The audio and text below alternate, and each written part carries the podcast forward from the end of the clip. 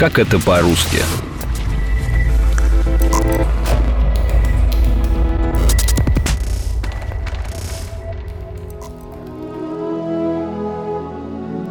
Лолита, свет моей жизни, огонь моих чресел, грех мой, душа моя, ла-ли-та. Кончик языка совершает путь в три шажка вниз по небу, чтобы на третьем толкнуться о зубы. Ла-ли-та. Она была ло. Просто ло по утрам, ростом в пять футов, без двух вершков и в одном носке. Она была Лола в длинных штанах. Она была Долли в школе. Она была Долорес на пунктире бланков. Но в моих объятиях она была всегда Лолита. Эти строки могли бы быть просто красивым признанием в любви, если бы не один нюанс. Их автор – 37-летний мужчина, а предмет его страсти – 12-летняя девочка. Роман «Лолита» когда-то принес Владимиру Набокову мировую известность и обеспечил его до конца жизни. Хотя сам писатель так сильно сомневался в будущем этой книги, что несколько раз пытался сжечь ее рукопись. Лолиту спасла жена Набокова Вера.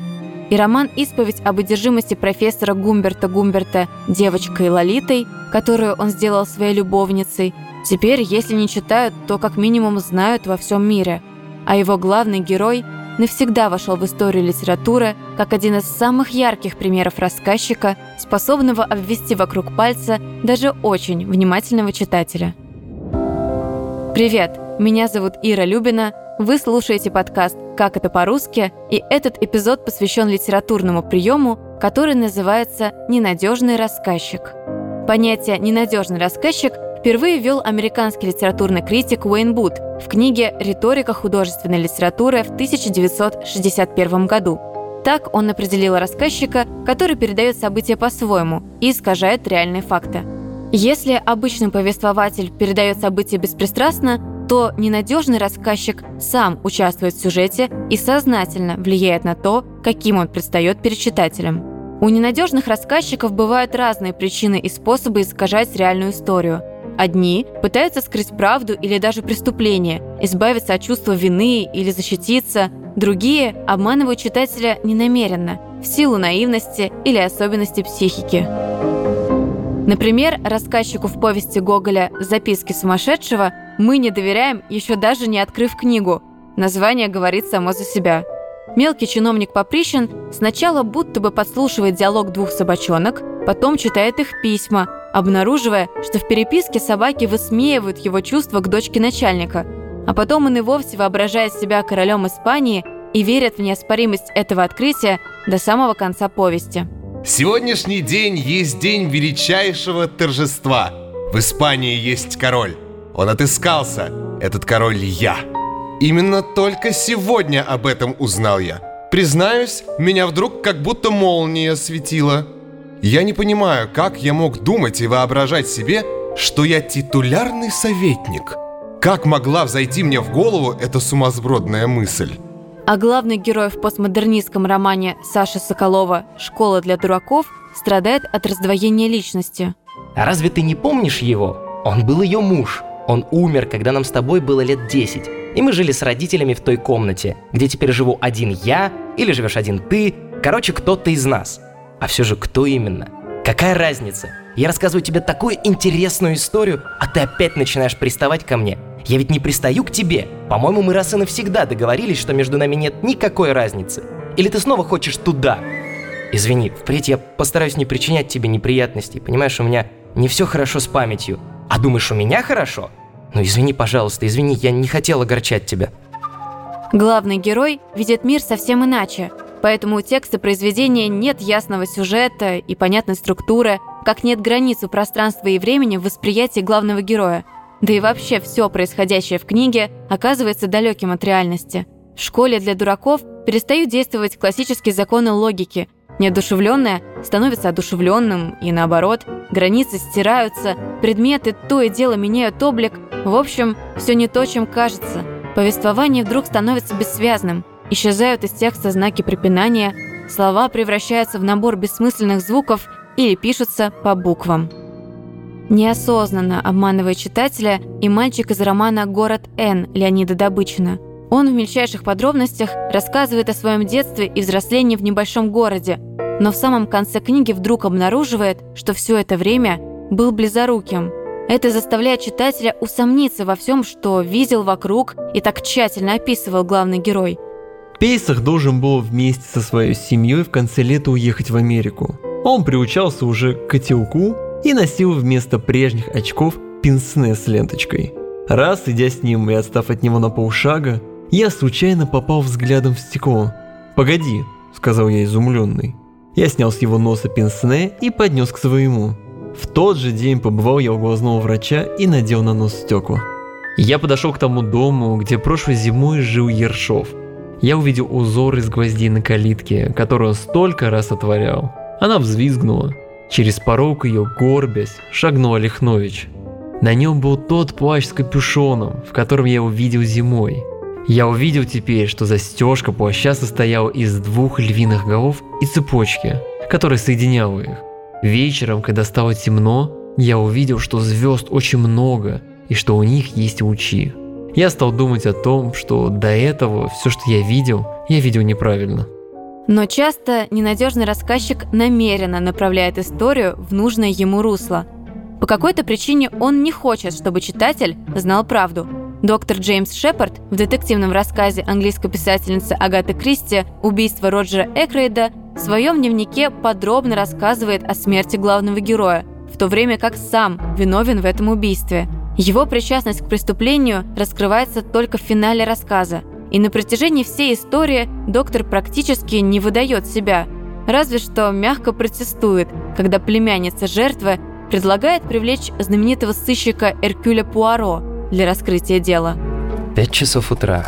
Я очень устал. Закончил мою работу. У меня болит рука. Так долго я писал. Неожиданный конец для моей рукописи. Я думал опубликовать ее как историю одной из неудач Пуаро. Странный оборот принимают иногда обстоятельства.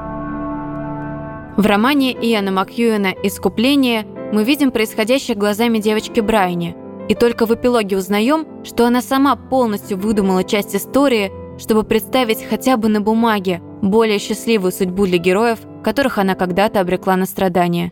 В ее версии Сесилия и Робби выжили во время войны, а их история любви оказалась счастливой.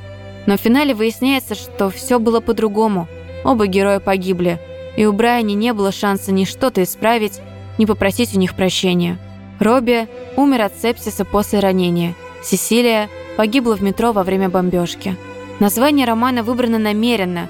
Рассказанная Брайне история и становится ее попыткой искупить вину и подарить героям не случившееся счастье. Так что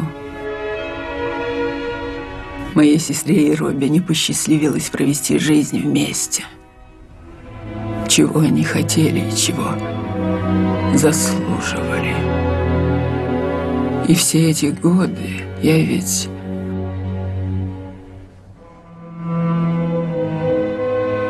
Все эти годы я знала, что именно я помешала этому.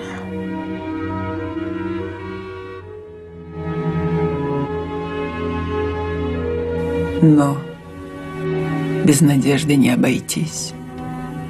Какое удовлетворение читатель вынесет из такого финала, как этот? Поэтому в книге я просто даю Робби и Сесилии то, чего их лишила реальность.